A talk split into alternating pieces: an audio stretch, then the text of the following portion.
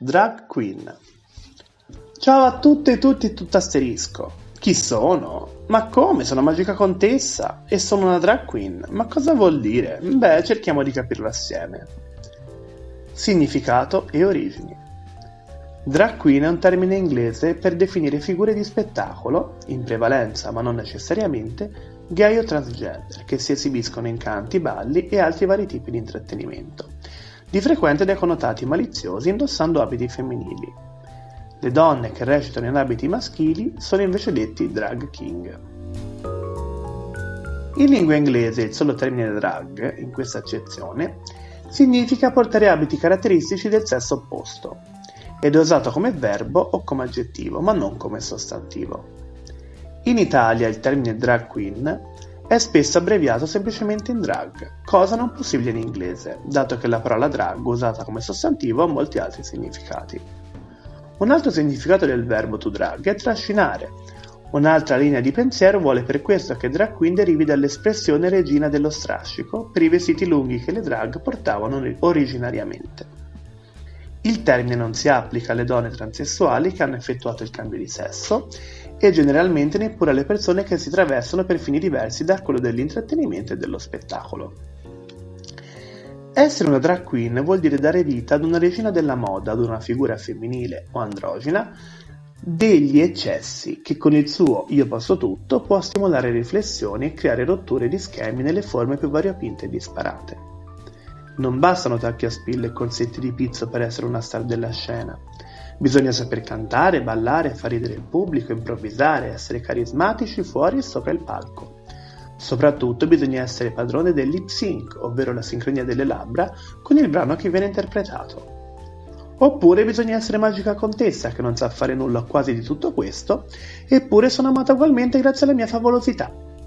Non si deve dimenticare che il fenomeno del travestitismo affonda le sue radici nel teatro, soprattutto in quello giapponese, in quello greco dove non esistevano attrici e gli attori indossavano enormi parrucche e sandali rialzati, e infine in quello inglese del Settecento.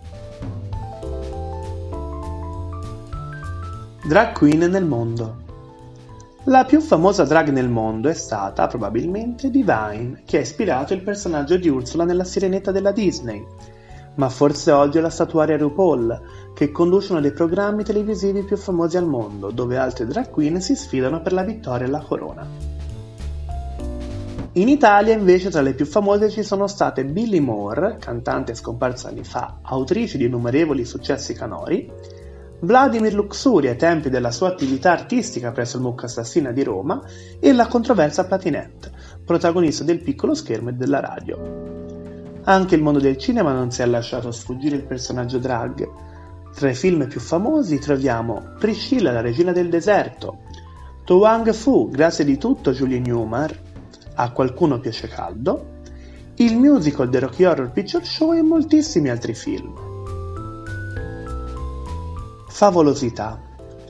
Ogni drag queen è unica e ogni particolarità la rende diversa dalle altre coloratissimi abiti, make-up favolosamente esagerato, tacchi vertiginosi e parrucche estremamente cotonate sono quindi alcuni degli elementi fondamentali per la trasformazione e il riconoscimento di queste regine dello spettacolo.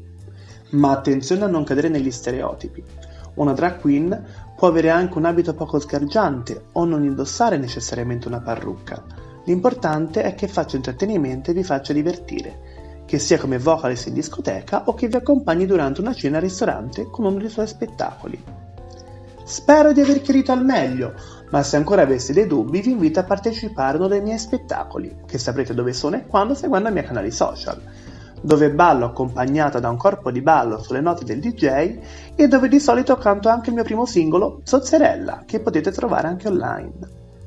Magari un'altra volta vi racconterò con più calma anche come ho iniziato, Cosa mi è frullato in testa quando ho deciso di iniziare e provare questa esperienza dando vita al mio personaggio? Cosa voglia dire trasformarsi per il divertimento proprio del pubblico? Non oggi però, questa volta ho detto anche troppo e mi sono venuta a noia da sola. Che dire di altro? Se ancora non siete convinte e convinti, vi aspetto. Un saluto!